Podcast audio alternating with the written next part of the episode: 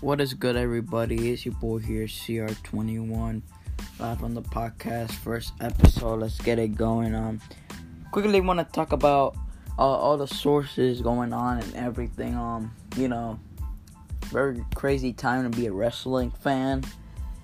You know, including with the pandemic, and now that you know Renee Young, Kayla Braxton, Danger Security, a lot of employees have the coronavirus now, and it's like it's always a good week of wrestling, and though it's not like this week of wrestling, like we're supposed to be stacked, including tonight with AEW Fyter Fest Day One and NXT Great American Bash is tonight. So the views are gonna be up and down.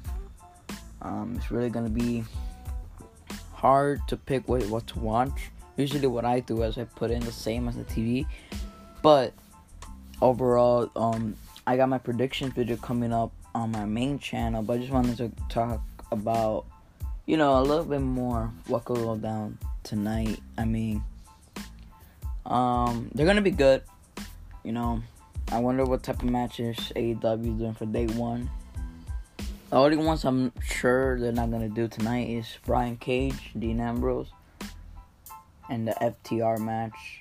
I'm sure probably those are gonna be day two. Tonight, probably Cody Rhodes main events day one against Jake Hager. So that should be pretty cool. Um, yeah, and just wanted to talk about you know NXT Great American Bash. Their match card's looking pretty good. You got Roderick Strong in a strap match, first ever strap match in NXT.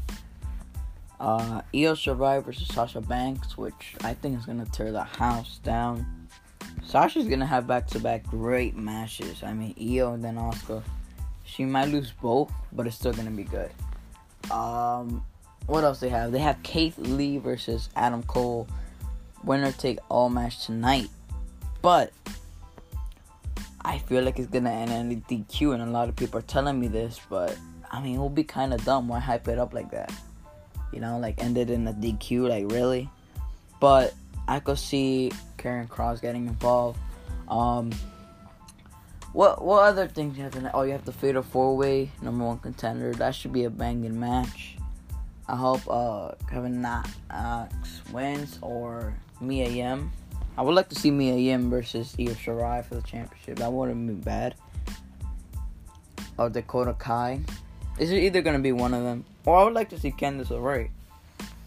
You know, so pretty much everyone works for there. Then we have the Rhea Ripley versus Aliyah and Robert Stone in a handicap match. And if Robert Stone and Aliyah win, then Rhea Ripley has to join the brand. But you know that's not gonna happen. And I feel Rhea Ripley's probably gonna pin Robert Stone. That would be embarrassing, but it's probably gonna happen. Rhea Ripley's a beast over there in NXT.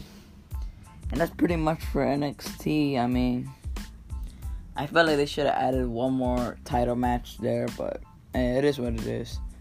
Think AEW, um, their card is stacked. I mean, their card is like a legit pay per view. They've been building it up. NXT just went all about it like in a week. So, yeah, we'll see who gets most views and everything. But all in all, I'm gonna be entertained tonight. And yeah, thank you guys for watching my podcast. Um, first episode, just wanted to chill and talk about NXT, Great American Bash, and AW Fyter Fest tonight at 8 o'clock. So, yeah, peace.